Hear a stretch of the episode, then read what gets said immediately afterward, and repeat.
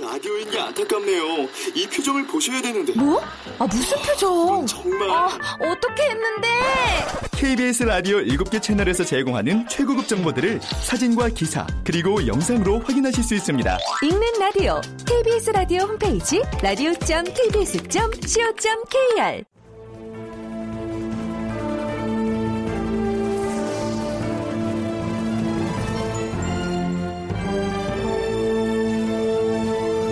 다큐멘터리 역사를 찾아서.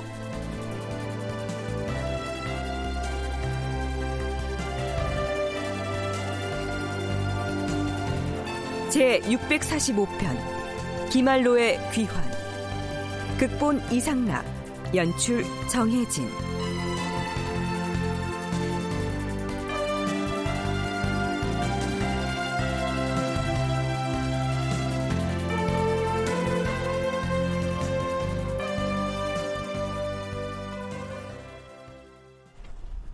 여러분 안녕하십니까? 역사를 찾아서의 김석환입니다. 지난 시간에 우리는 중종 22년에 일어났던 작서의 변에 대해서 그 대강을 짚어봤습니다. 이 변란의 내용을 보면 쥐를 잡아서 불로 지지고 그 발을 자른 다음 동궁 침실 쪽에 매달아 놓음으로써 어린 세자를 저주했다. 뭐 이런 얘기죠. 자, 이 사건의 마무리 과정을 간략하게 정리하고 넘어가기로 하죠. 주상 전하, 지난번 동국에서 있었던 쥐를 불에 지져 매단 별난은 실로 저주를 하는 술책이옵니다. 그 간사한 음모는 오랫동안 생각해서 한 일이요. 하루 이틀 사이에 계획된 일이 아니옵니다. 궁궐 내 사람들이 놀란 것은 물론이려니와 외관에까지 전파돼서 사람들이 모두 울분을 품고 있사오니 죄인을 잡아서 그 별난의 실정을 끝까지 캐내기를 바라고 있사옵니다. 그렇사옵니다, 전하. 전하께서는 어찌 종묘사직에 관계된 일을 중히 여기지 않으시옵니까? 어찌하여 엄하게 실정을 밝히려는 마음은 없으시고 자꾸 뒤로 미루면서 어렵게 여기는 말씀만 하시옵니까? 사실이 저절로 드러나길 기다린다고 하셨사오나 지금 열흘이 지났어도 그 사람을 잡지 못했사옵니다. 하여 시강원의 관원과 홍문관의 신하가 잇따라 전하께 진단을 했사온데도 전하께서는 죄 없는 사람에게 형신이 미칠 것이라는 핑계를 대시옵니다. 삼가 바라건대 전하께서는 사사로운 정 때문에 의의를 무시하지 마시옵고 급히 죄인을 적발해서 엄히 다스리시옵소서. 그리하여 간사한 모의가 근절되고 인심이 모두 진정되게 해주시면 종묘 사직을 위해 매우 다행스럽게 싸웁니다. 음, 이 일에 대해서는 과인도 경악을 금치 못하는 바이다. 과인이라고 어찌 추문하여 죄인을 밝히려 하지 않았겠는가? 그런데 당초에 동궁에서 일하는 사람들에게 물었더니 모두들 범인은 못 봤다고 했다. 이 일은 누구의 소유인지 알 수가 없으니 사실을 아는 자가 나타나야 주문을 할 것이 아니겠는가? 사헌부, 사관원, 예문관, 홍문관 등의 관리들이 의심 가는 사람들을 잡아들여 추국을 해서 범인을 밝혀야 한다는 상언 상소를 줄기차게 올립니다. 그럴 때마다 중종은 증거가 없는 상황에서 억지로 형신을 가해 사람들을 다치게 할 수는 없다면서 매우 소극적인 모습을 보이죠. 그러자 대신들도 나섭니다. 전하, 신등의 생각에는 의심 가는 자들을 적당히 추문해서는 절대로 자복할 리가 없을 것이옵니다. 반드시 혹독한 형신을 가해야만 그 실정을 알 수 있을 것이옵니다. 그렇지 않으면 누가 자수하려 하겠사옵니까? 침실 근처를 왕래하던 자들이 쥐를 지진 일에 대해서 전혀 모른다고 얘기하고 있으니 이는 매우 솔직하지 못한 대답이옵니다. 형신을 가하여 추국하게 하시옵소서. 자, 이렇게 해서 궁궐 나인들과 시녀들에 대한 추국이 이루어집니다. 쥐를 잡아온 사람이 누구였는지, 그 쥐의 발을 자르고 불에 찢어서 동궁의 침실에 매단 사람이 누구였는지 본대로 고하지 못하겠느냐? 저는 동궁의 쥐를 잡아서 들인 사람이 누구인지 더구나 그 쥐를 불에 지지는 끔찍한 일을 한 사람이 누구인지 본 바도 없고 들은 바도 없습니다. 천연이 바른 말을 도선할 때까지 곤장을 치러!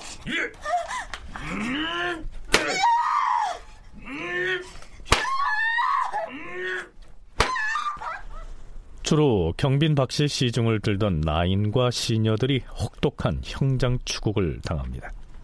하지만 그 누구한테서도 자복을 받아내지 못하죠. 이렇게 해서 범인을 밝혀내지 못한 채 시간만 지체됩니다. 바로 이때 작서의 변의 해결 방향을 제공하고 나선 인물이 있었습니다. 중종의 어머니이자 대비인 정현 왕후였죠. 정현 왕후는 좌의정 이유청을 대비전으로 불러서는 이렇게 말합니다. 나는 동궁에서 있었던 그 요괴스러운 일을 듣고서 경악을 금치 못하였소. 그래서 즉시 주문하여 범인을 밝히려 하였으나 조정에서 주상에게 주문하기를 청하였다는 말을 듣고 곧 죄인을 가려낼 것으로 여기고 기다렸어요. 그러나 지금 듣건데 여러 날을 추국해서도 죄인을 가려내지 못했다고 하니 내 마음이 매우 편치 못해요. 자, 내가 내 명부를 책임 맡은 대비로서 여기에다 이 사건에 대한 의견을 적었으니 의정부로 돌아가서 읽어보도록 하세요.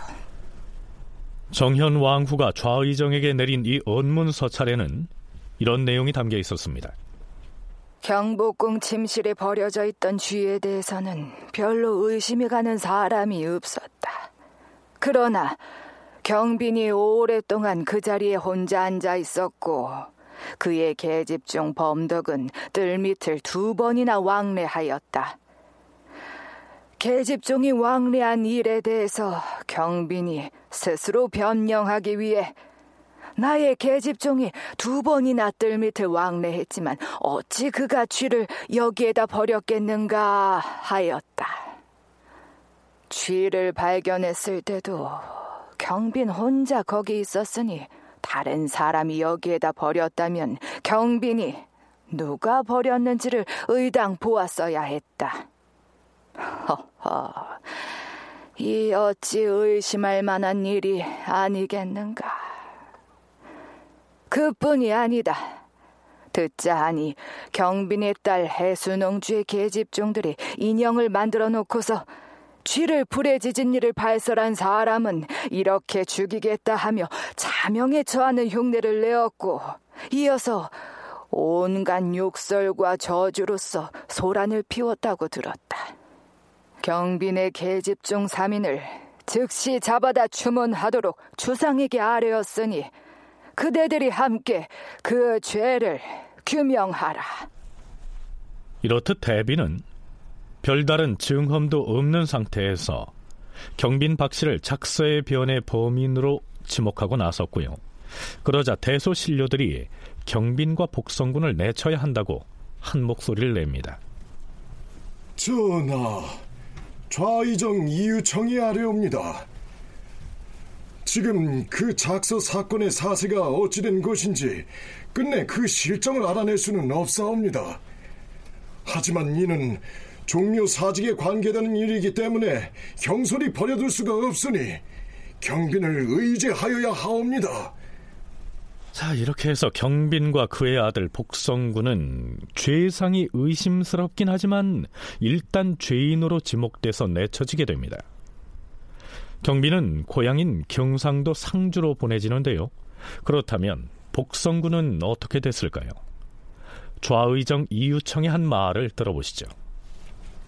지금 사건의 진상을 알아내진 못했지만 모두들 경빈 쪽을 지적하고 있사오니 이제 죄를 정하지 않을 수는 없사옵니다.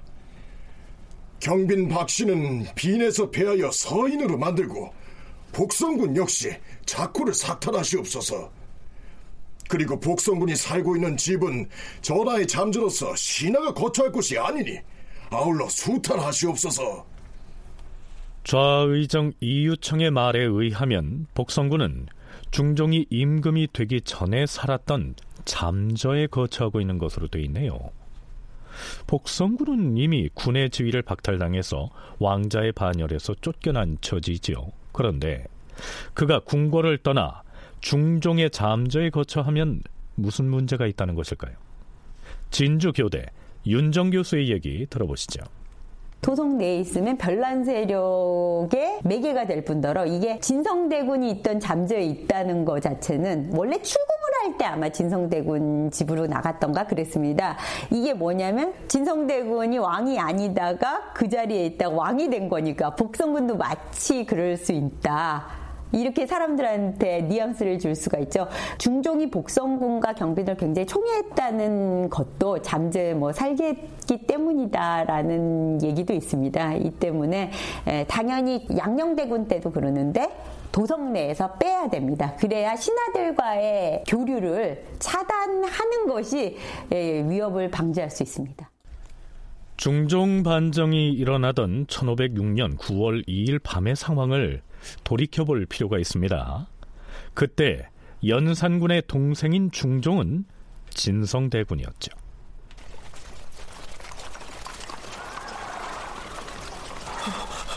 부인, 이, 이게 어찌 된 일이오? 지금 밖에 군사들이 몰려와 있지 않소? 드디어 올 것이 오고야 말았어요. 대군, 이 나라 왕실의 대군답게 침착하게 행동하십시오. 아니요, 아니요. 저들은 필시 전하가 나를 해치려고 보낸 군사들이 틀림없어요. 부인, 이제 어찌하면 좋단 말이오. 대군 마마, 죄 지은 것이 없으니 두려워하지 마십시오. 죄 없는 사람들이 얼마나 많이 희생됐는지 부인은 몰라서 그러는 것이오. 저들에게 잡혀서 모진 고심 끝에 죽을 바엔 자결을 하는 것이 나을 것이오. 자, 대군께서는 침착하게 대처하십시오. 제가 사람을 내보내서 살펴보게 하겠습니다. 만일 우리 집을 포위하고 있는 말들이 머리를 집 안으로 향하고 있다면 필시 우리를 잡으러 온 것이 틀림없으니 우리 부부가 죽지 않고 더 기다릴 필요가 없을 것이옵니다. 그러나 만일 말 꼬리가 우리 집 쪽을 향하고 말 머리가 바깥을 향하고 있다면 저 군사들은 우리를 호위하려고 온 것이니 잘 살펴본 다음에 죽어도 늦지 않을 것입니다. 자, 그래서 바깥을 살펴보니까 이 말꼬리가 집 쪽을 향해 있었고 얼마 뒤 진성대군은 반정군에 의해서 왕으로 옹립돼서 중종이 됐던 것입니다. 그런데 대신들이 보기에 바로 그 잠저에 작서 사건으로 쫓겨난 복성군이 거처하게 된다면 그 역시 그때 진성대군처럼 뒷날 왕위를 넘볼지도 모른다는 불안감이 들었겠죠. 하지만 대신들은 잘못 알고 있었습니다. 쫓겨난 복성군이 살고 있는 집에 대해서 대신들이 잘 모르고 있는 것 같구나. 복성군이 머물고 있는 집은 과인이 잠자 때 살던 곳이 아니라 바로 효해공주의 집이었다. 하지만 효해공주는 중종이 총애하는 공주인데다 세자의 누이이고요. 또한 기말로의 며느리인 바에 그가 살던 곳에 군호를 삭탈당한 복성군이 사는 것도 말이 안 된다고 여겼겠죠. 결국 복성군은 충청도 태안으로 유배됐다가 얼마 뒤엔 경상도 상주로 유배지를 옮기게 됩니다.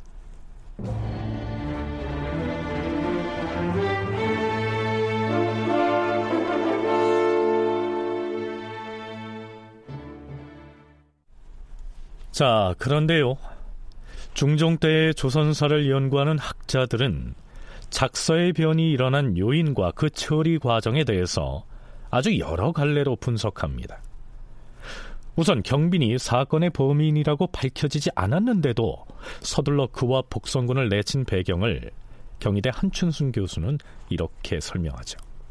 중종으로서는 자신이 가장 총애했던 경빈에게 죄를 씌워서 서인으로 유폐한 다음에 내쫓는다는 건 쉽지 않은 일이었을 거라고 생각이 됩니다. 그리고 어쨌든 장자였던 복성군을 내치고 싶지도 않았을 터이지만 일단 모든 상황이 그렇게 돌아갔고 혹시라도 경빈이 복성군을 세자로 삼으려는 야망을 갖지는 않았을까? 이런 의구심이 들었을지도 모르죠. 그래서 진짜로 작서의 변을 일으켰다라고 생각해서가 아니라 이미 그런 큰 일에 연루가 됐고 조종이 시끄러워지고 이렇게 되니까 이게 보통 일이 아니지 않습니까? 차기 왕이 승계자에게 저주를 하는 사건이 일어났다는 게 이런 사건을 오래 끌면 끌수록 왕실의 입장에서도 타격을 입을 수밖에 없는 사안이었기 때문에 그렇다면 경빈 박 씨는 아무런 잘못을 범하지 않았는데도 억울하게 내쳐진 것일까요? 대체로 그렇게들 이해하고 있는데요. 우선 작서의 변을 일으킨 주동자에 대해서 왕조실록이나 연려실 기술 등의 기록을 보면 이렇게 되어 있습니다. 당시의 세자였던 인종은 효성이 지극하였으나 계모인 문정왕후가 세자를 조금도 보호해주지 않았다. 또한 작서의 옥사에 경빈박 씨에게 죄를 씌워서 그의 아들인 복성군에게까지 죄를 주니 사람들이 모두 원통하게 여겼다. 작서의 변을 당시 중전이던 문정왕후가 일으켜서 경빈과 복성군을 모해한 것으로 나옵니다. 이 시기 문정왕후는 아들을 생산하지 못한 채로 중전 자리에 앉아서 세자를 돌보고 있었죠. 그런데요.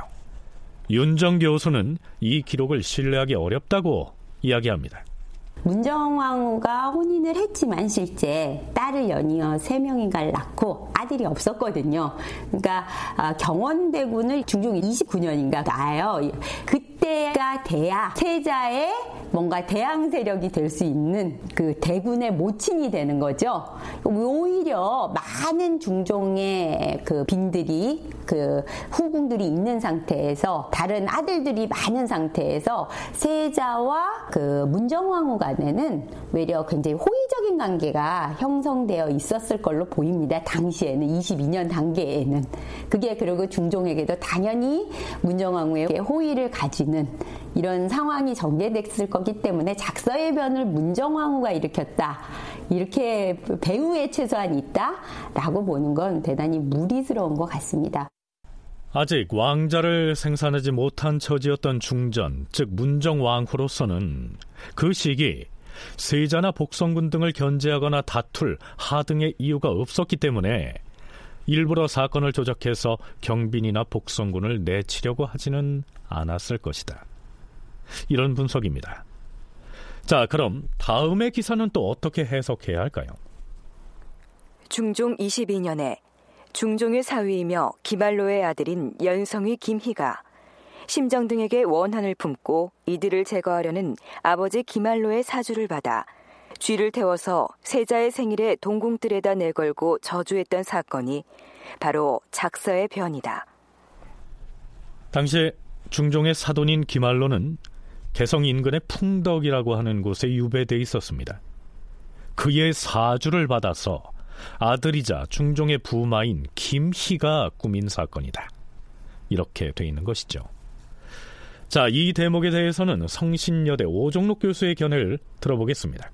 작서 사건을 일으킨 주체는 중종실록에서 보면은 결국은 이 기말로라고 하는 것을 분명하게 밝히고 있죠. 그리고 뒤의 그 기록인 연려실기술에 수록된 예, 여러 기록들 또 이제 조선시대 주요 문집들에서도 다 역시 그 주체 작서 사건의 주체는 기말로로 이제 보고 있습니다.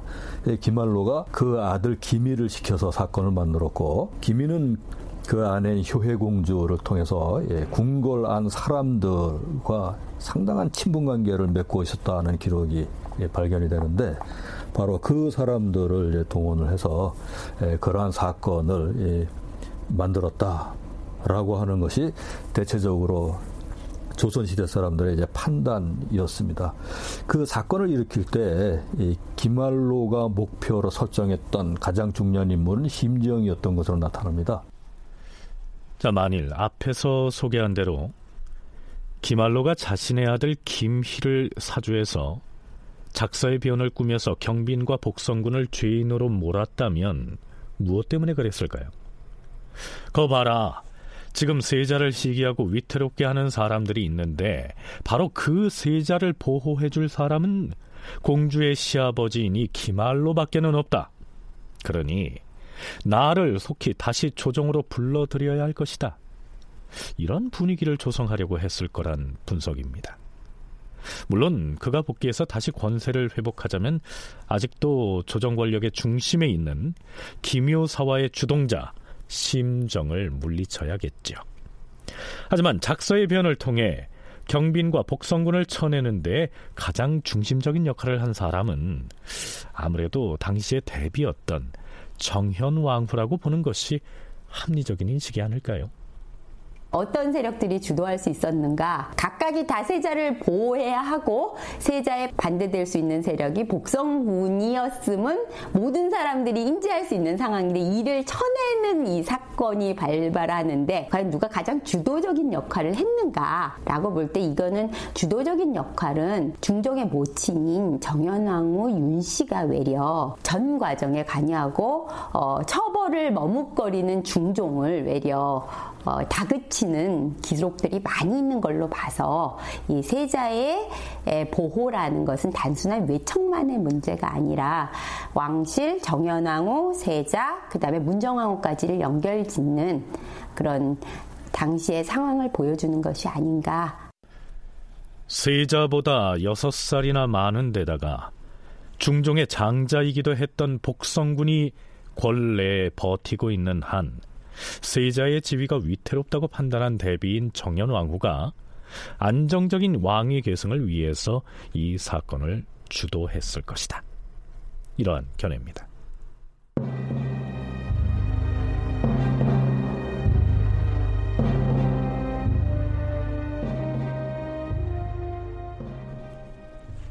작서의 변이 경빈과 복성군을 귀양 보내는 것으로 정리되고 나자 효혜공주의 남편이자 기말로의 아들인 김희가 본격적으로 아버지를 귀양지에서 돌아오게 하자는 즉 방환해달라고 추청하고 나섭니다. 전하, 신의 아비 기말로는 죄를 입고 귀양 간 지 지금 5년이나 됐는데도 방면되지 못하고 유배지에서 가진 고초를 겪고 있사옵니다. 아비는 본래 몸이 허약하여 여러 질병이 그칠 날이 없어서 항상 약을 먹어야 하는 실정이옵니다. 지금 지내고 있는 곳은 바닷가인 탓에 풍토가 매우 사나워 황토병이 흥행하고 습종과 풍독이 창궐해 숙환이 날로 더 심해져 곧 죽을 지경에 이르렀사옵니다. 그런데도 신은 아들 된 자로서 모시지도 못하고 마음대로 가서 볼 수도 없사옵니다. 그곳으로 가는 길은 가로막힌 하천이 많고 도로 또한 험악하며 비만 오면 범람하옵니다. 또 얼음이 반쯤 얼어붙은 겨울에는 사람이 왕래할 수도 없사옵니다. 그래서 병이 급하게 되어도 빨리 달려가 구원할 수 없어 항상 마음이 아프옵니다. 지금 아비의 병이 점점 심해져 허약한 데다가 붓는 증상이 나타났다가 다시 가라앉는 등 사정이 심각하옵니다. 먼 곳이어서 의약품 역시 구하기가 어려운 실정이옵니다. 그래서 밤낮으로 하늘을 향해 통곡하는 자식의 마음은 절박하기 끄지 없사옵니다. 부디 신의 아비에 대한 일을 조정해서 널리 의논하시어서 임의대로 거주하도록 허락하심으로써 죽을 죄를 용서하겠다는 명을 내려주시옵소서. 실제로 기말로의 신병이 이처럼 심각했는지는 알 수가 없습니다만 아비의 방환을 호소하는 김희의 주청은 이렇듯 절절합니다. 그렇다면 중종의 반응은 어땠을까요?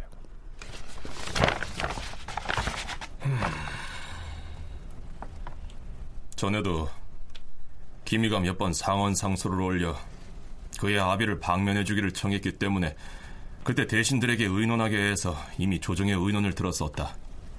그런데 이번 상원에서도 김희가 널리 조정의 의논을 모아달라고 하니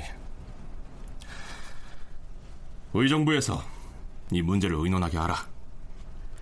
자, 이후로도 연성위 김희는 부단하게 상언 상소를 올려서 자기 아버지인 기말로를 방면해 달라고 청하고요.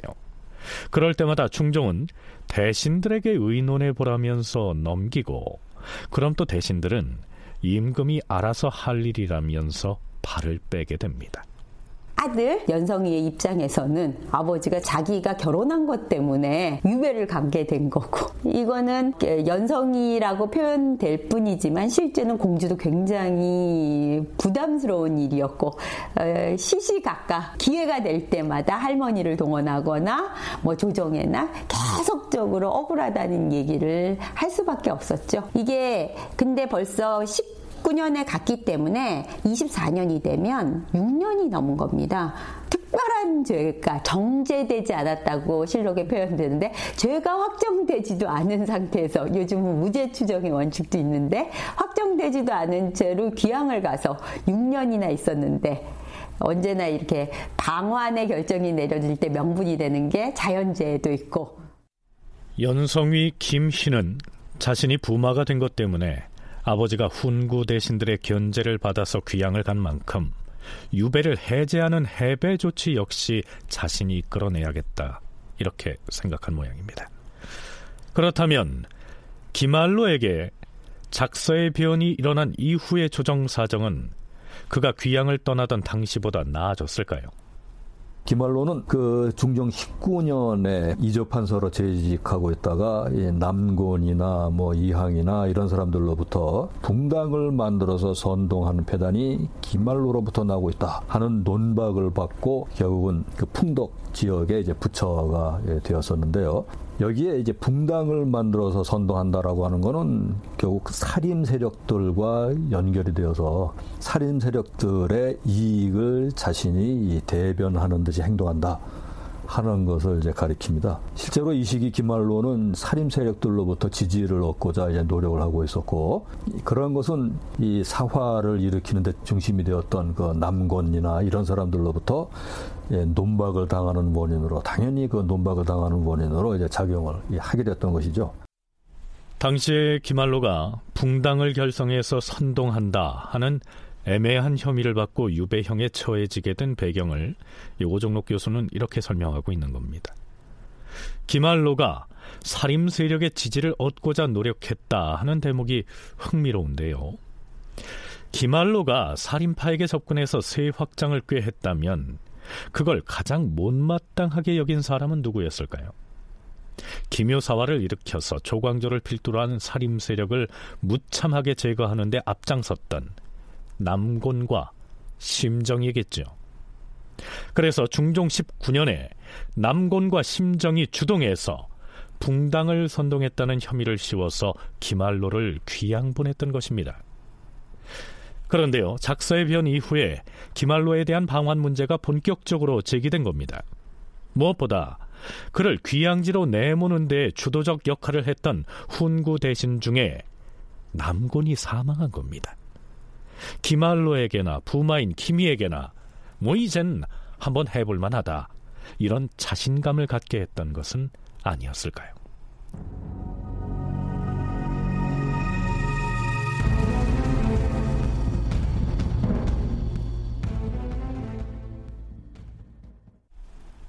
중종 24년 5월 24일 기미가 또다시 상언합니다. 전하, 신의 아비 기말로가 귀양 간 지도 이미 6년이나 되었사온데 그 사이에 국가에서 여러 차례 대사면이 있었지만 제 아비는 아직까지 은덕을 입지 못하였사옵니다. 본디부터 고질병이 있는 데다가 근래에는 장독으로 빈사 상태이므로 원통하기 그지없사옵니다.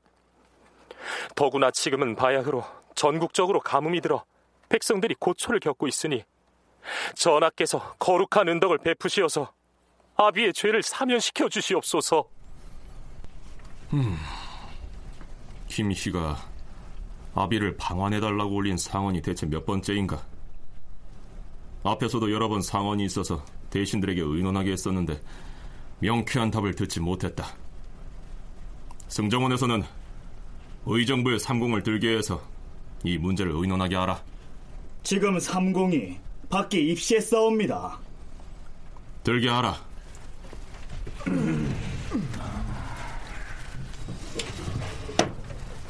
음. 김알로의 일은 그의 아들 김이가 수차에 걸쳐 상언했으므로 의정부와 의논하게 했던 것인데 공들은 말하기를 신들의 뜻은 이미 모두 아뢰었고 세월도 이미 오래되었으니 전하께서 짐작하여 결정하라고만 하고 있다. 혹 자는 당초에 죄를 자복받지도 않은 채 유배형으로 청제를 했으니 시일도 또한 오래되었다라면서 이제는 방환을 해도 되겠다고 말한다. 하지만 과인이 생각하기에 드러내놓고 놓아주란 뜻은 또 아닌 것 같기에 석방을 하지 않았던 것이야. 과연 지금의 경들의 뜻은 기말로를 놓아주자는 것인가 아니면 놓아주지 말자는 것인가? 만일 놓아주기로 한다면 요즘 가뭄이 극심하니 원통한 일들을 풀어서 하늘을 달래주는 것이 좋을 것이다. 어디 영상부터 그 의견을 말해보라. 주상 전하, 전하께서 지난번에 신들에게 의견을 구하셨을 때 이미 모두 아뢰었사옵니다. 이 일은 조정의 의논에서 거론된 것이기 때문에 신들이 감히 경솔하게 아랠 수도 없사옵니다. 세월이 이미 오래돼서 그를 방관하는 것이 온당하겠으나 은전을 베푸는 일은 주상전하의 소관인지라 아래에서 감히 개청하지는 못하겠사옵니다. 전하께서 잘 짐작하시어서 조처하시옵소서. 음. 그렇다면 좌상의 의견은 어떠한가? 음, 신의 의견 역시 영의정 정광필과 같사옵니다. 우상도 의견을 말해보라. 애당초 기말로에게 유배형을 내릴 때 신 역시 그 의논에 참여하였사옵니다. 다만 당초에 그로부터 죄를 자복받지 아니하고 죄목을 분명히 정하지도 않은 채로 귀양을 보냈을 뿐 아니라 이제 세월도 이미 오래되어 싸우니 놓아주는 것이 합당하겠사옵니다. 음. 대신들의 의견이 모두 놓아주라고 한다. 그러면 이 문제는 기말로를 놓아주는 것으로 반부하라. 자, 드디어 그를 유배지에서 방환하는 것으로 결정이 납니다. 이날 중종의 부름을 받고 편전에 들어간 의정부 삼정승 중에서 좌의정은 심정이었습니다.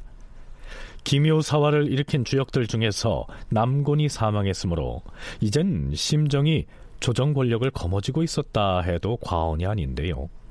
그 역시 기말로의 방환을 더 이상은 안 된다고 할 명분이 없었기 때문에 영의정 정광필과 의견이 같습니다. 이렇게 얘기할 수밖에 없었겠죠. 조정 대신 입장에서도 이게 6년이나 지난 문제인데 계속적으로 못 오게 할 수가 있는 상황이 아니었죠. 더더기나 주도했던 김한로의 유배를 주도했던 사람이 남곤 으로 보이는데 어, 표현에도 그렇게 사론에서도 주도했다고 표현하는데 남곤은 김효사에서도 기아를 적극적으로 동의해서 정광필과 입장이 달랐 있었던 상황이었고 그 이후에 영의정으로서 계속 정계를 맡고 있었는데 22년에 남곤이 사망한 다음에 결정적으로 김한로의 방안을 막을 수 있는 사람은 남궁과 심정 뭐 이렇게 그 당시에 김효사와 관련됐던 몇몇을 제외하고는 조정 전체가 원래가 좀 과했다라는 것에 동의할 수밖에 없었던 것 같습니다. 물론 기말로를 방환하기로 결정한 데에는 국왕인 중종의 결심이 결정적이었겠죠. 자, 그렇다면 중종은 기말로를 다시 조정으로 불러서 어떻게 활용해야겠다 하는 뭐 전국 구상 같은 것을 가지고 있었을까요? 오정록 교수는 기묘사와 이후에 중종의 통치 방식이 변화를 일으키기 시작했다고 얘기합니다. 사화가 일어날 때에 이제 홍경주라고 하는 인물이 상당히 중요한 역할을 하게 되는데 겨우 이제 근본적인 큰 얼개는 심정이나 남곤이나 이런 사람들이 짰다고 하더라도 일이 실제로 진행이 되도록 하는 데는 그 후궁의 아버지로서 궁궐과 연결이 닿을 수 있었던 홍경주가 매우 중요한 역할을 하고 홍경주를 통해서 밀지라고 부르는 이제 비밀 명령을 내려서 결국 조광조와 여러 이제 살인들을 체포를 하고 죄를 다스리고 하는 그런 과정으로 이제 진행이 되다 보니까 떳떳하게 명분을 내걸고 정치를 하는 데서부터 자기와 가까운 그 혈연 관계에 있는 사람들을 통해서 비밀스럽게 정치를 해나가는 그런 쪽으로 상황이 이제 바뀌게 됩니다. 김효사와 당시의 후궁의 아버지였던 홍경주와 비밀리에 소통하면서 밀지를 내보내는 등 실질적인 역할을 맡긴 이후로는 명분에 입각한 정치보다는 혈연 관계에 있는 사람을 중용해서 거기에 기대는 정치를 하는 쪽으로 방식이 달라졌다는 얘기입니다. 공주의 시아버지인 김알로를 어떻게든 가까이 두려고 한 건 역시 같은 맥락이고요. 이러한 정치 행타는 명종 때에 이르러서는 윤원형의 척신 정치로 이어지게 된다. 이런 분석입니다.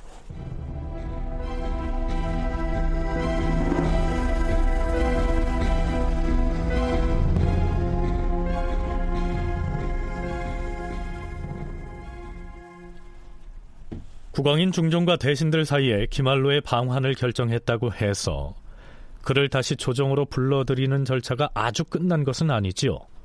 대간에서 나섭니다. 전하! 기말로는 애당초 조정에서 나라를 그르칠 소인으로 지목돼서 대소신료들의 의논을 모아서 귀양을 보냈사옵니다. 이제 와서 경솔히 놓아줄 수는 없는 일이오니 시급히 하명을 거두시옵소서. 하명을 거두시옵소서. 주상 전하, 기말로의 죄를 면하여 놓아주는 것은 지극히 온편치 못하옵니다. 당초의 의정부의 삼공을 비롯하여 홍문관의 시종들과 대간이 모두 함께 귀양 보내기를 청하여 국론이 이미 정해졌던 것이옵니다. 지금 경솔이 놓아줄 수 없으니 시급히 하명을 거두시옵소서. 하명을 거두시옵소서. 대간의 뜻을 과인이 모르는 바가 아니다. 그런데 지금 바야흐로 가뭄이 매우 심해서 그렇잖아도 죄인들을 풀어줘야 할 때이기에 대신들과 의논을 했던 것인데 대신들도 모두 놔줘야 한다고 했다. 또한 앞서 열린 경연에서 시간관들도 기말로의 일은 놓아주는 것이 지당하다라고 했었는데 그때 대간도 곁에서 같이 듣지 않았는가? 당초 기말로를 귀양 보내는 이 일은 조정의 의논에서 반론된 것이긴 하지만 그래도 육경을 여기만 사람을 무슨 죄를 지었는지 자복을 받지도 않고 유배형으로 정지를 했었기에 이제 풀어줄 때가 되었다고 국론을 정한 것이다. 이 일은 대신들의 의논에 의해서 놓아주기로 한 것이다. 하여 대간의 주청은 윤호하지 않는다. 윤정 교 수는 이 문제에 대해서 중종이 직접 거론하고 있지는 않지만 현실적으로는 보익동궁, 즉 세자를 보호해줄 사람이 필요하다는 명분을 내세워서 기말로의 방관을 관철시켰을 거라고 얘기합니다.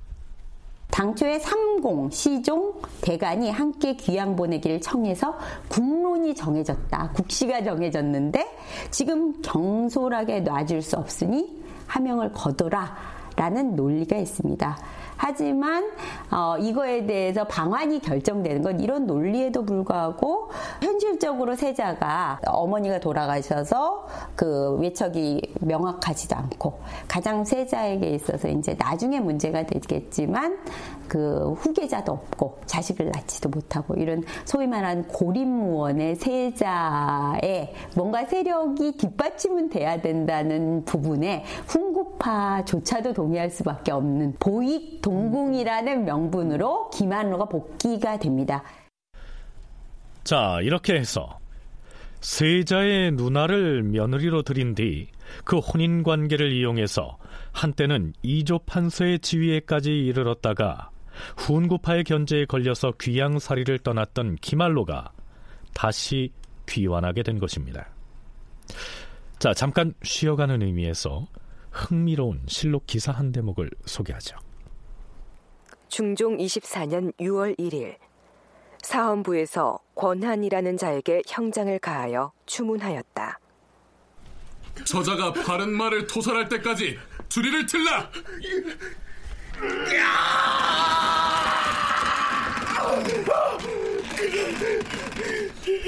내 놈은 서자인 주제에 분수를 모르고 왕녀에게 은밀히 장가를 들었으니 이는 지극히 놀라운 일이다. 감히 서자가 왕실과 혼인을 할 수 있다고 생각하였느냐? 아, 아니옵니다. 계지라는 중매장이 여인이 아무런 문제가 없다고 하여 혼인을 한 것입니다. 뭐라? 그럼 네 놈도 감히 서자인 처지에 왕녀와 혼인을 해도 별 문제가 없으리라 여겨 혼인을 했다는 말이냐?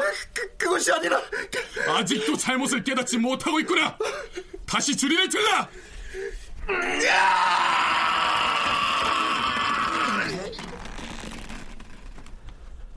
자, 왕녀라면 왕의 딸이죠. 이 왕실의 여인이 한낱 중매쟁이의 주선으로 그것도 서자 신분의 남자와 비밀리에 결혼식을 올렸다. 이런 일이 가능했을까요? 하지만 실록에 거짓을 올려놓지는 않았겠죠. 그런데요. 여기에서 왕녀라고 칭하고 있는 이 여자는 중종 반정으로 폐위됐다가 강화도에서 세상을 떠난 연산군의 딸이었습니다. 실록에서는 그는 장수권의 딸이었는데 서자인 권한과 은밀히 혼인을 하였으니 실로 놀라운 일이다. 이렇게 적고 있습니다. 장수권이 누굽니까? 그 유명한 장록수죠. 그러니까 마리 왕녀지 폐위돼서 쫓겨났던 연산군의 딸인데다가 한 시절 숱한 연문을 뿌렸던 장록수의 소생이니까 그 혼인 상대가 적자가 아닌 서자라고 해서 뭐 크게 놀랄 일은 아닌 것 같은데요. 그럼에도 왕가의 피가 섞인 여인이 서자와 혼인하는 것을 두고 볼 수는 없었던 모양이죠. 실록에서는 권한이라고 하는 이 남자를 형장 추문했다는 내용만 올라 있을 뿐 후속 기사가 안 보이는 것으로 미루어서 그들의 혼인 관계는 뭐 그래도 인정받고 유지됐던 것 같습니다.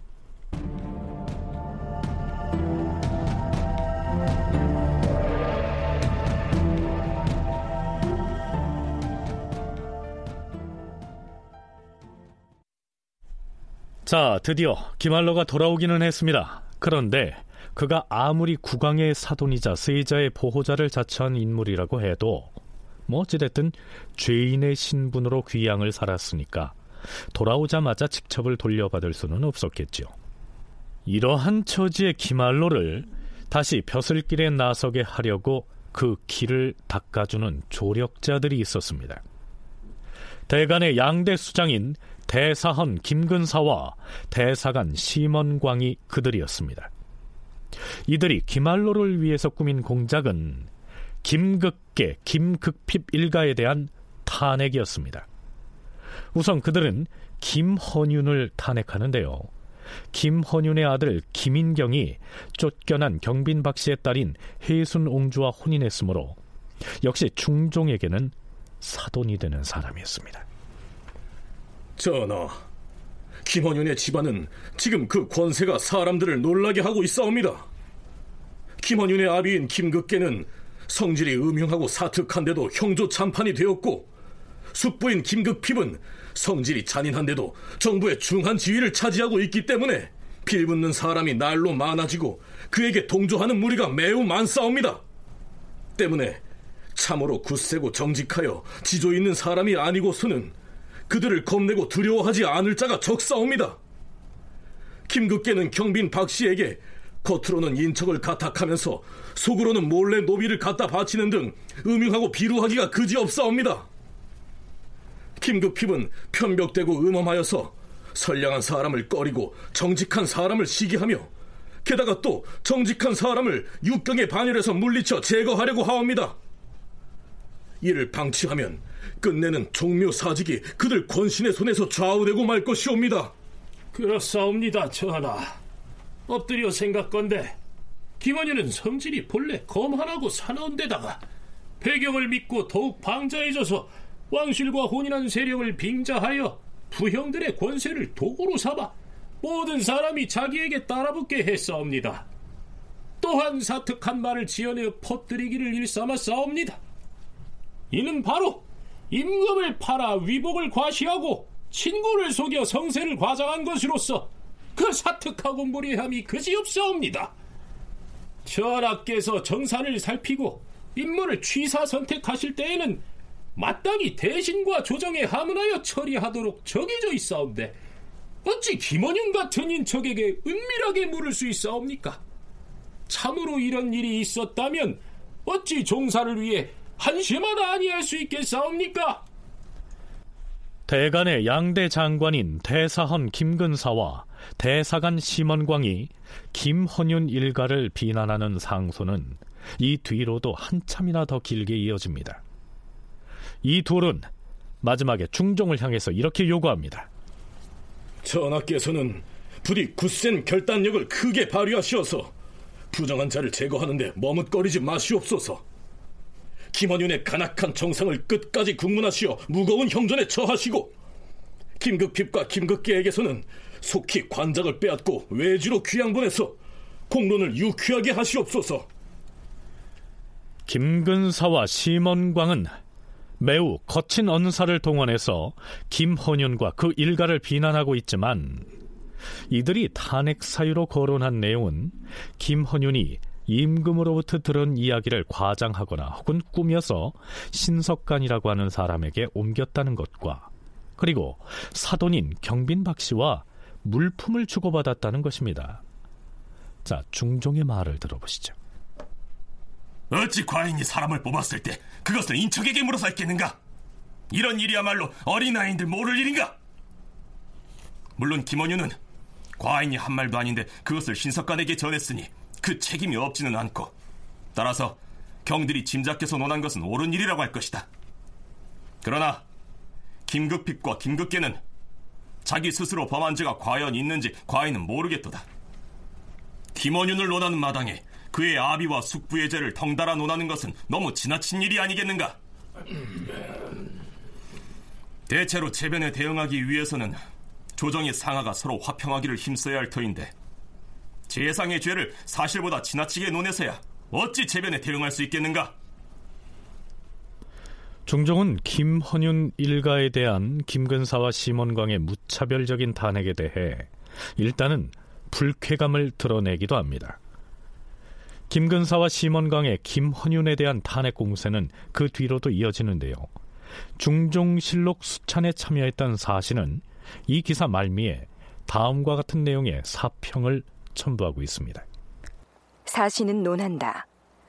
기말로가 다시 관직을 얻게 된 조짐은 바로 여기에서 비롯되었으니 이는 김근사와 심원광의 소행이다.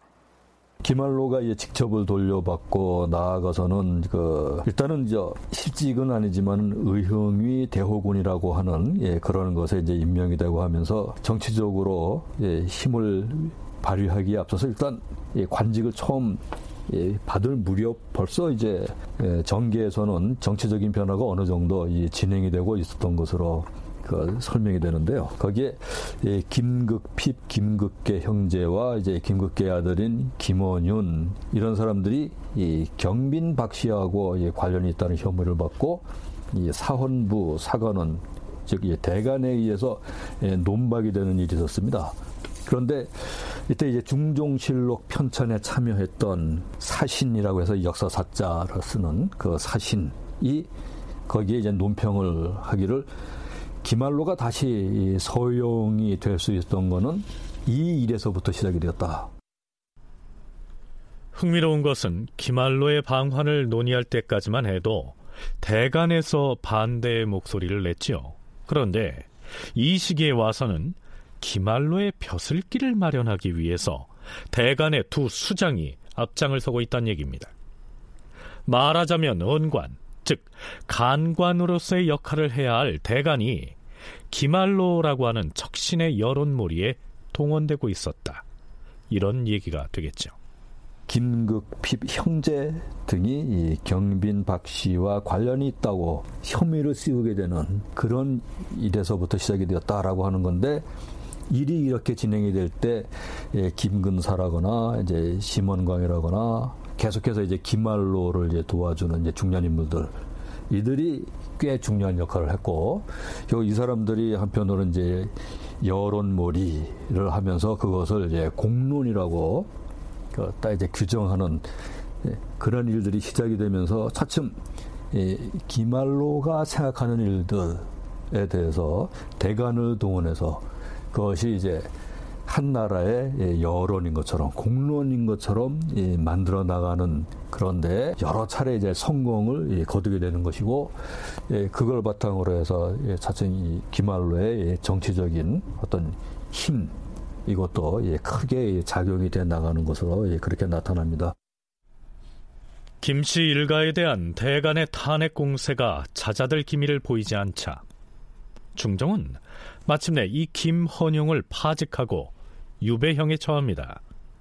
그 일가의 다른 사람들도 마찬가지였죠. 김극핍은 연산군 때 예조정랑을 제수받았으나 갑자사화로 유배되었다.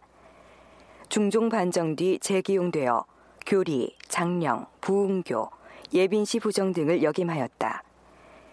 이후 형조판서, 대사헌, 이조판서, 호조판서 겸 세자 좌빈객 등 현직을 두루 거쳐 좌찬성에 올랐으나 권신 기말로 등의 미움을 받아 고신을 박탈당하자 울분을 이기지 못하여 단식을 하다 끝내 죽었다.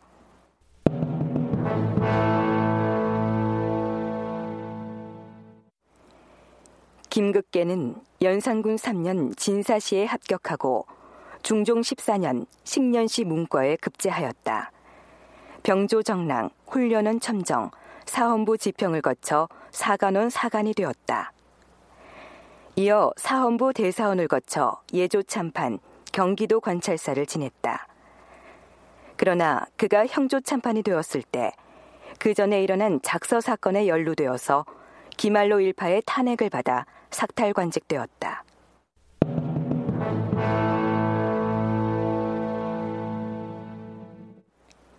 김인경은 중종의 딸 해순농주와 결혼하여 중종 17년에 광천위에 봉해졌다. 그러나 살인파의 기말로가 기묘사화의 주동자였던 심정 등을 제거하기 위하여 그의 아들이며 중종의 맞사위인 김희를 사주하여 이른바 작서의 변을 일으켰고 김인경 역시 그 사건에 연루되어서 경상도로 유배되었다. 이렇게 해서 심정과 함께 살인파로 분류되던 김극핍과 김극계를 비롯해 경빈 박씨와 사돈 관계였던 김헌윤 그리고 경빈의 사위였던 김인경까지 모두 관직을 삭탈당하거나 유배형에 처해집니다. 기말로가 대간을 움직여서 그렇게 한 겁니다. 이때쯤 되면 기말로는 이런 생각을 했겠죠. 음, 다음 목표는 훈구파의 두목 심정이렸다. 이제 그자만 조정해서 내치면 자 이후로 어떤 일이 벌어지게 될까요? 다큐멘터리 역사를 찾아서 다음 주 이 시간에 계속하겠습니다.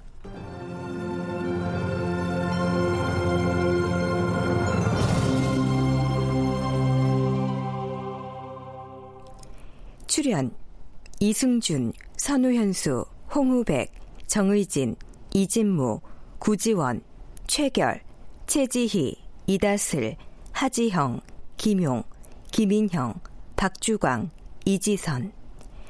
해설 김석환, 낭독 김성화.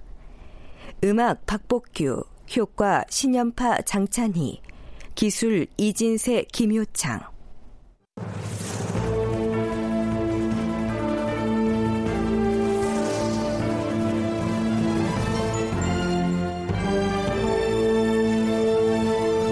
다큐멘터리 역사를 찾아서 제 645편 기말로의 귀환 이상락 극본 정혜진 연출로 보내드렸습니다.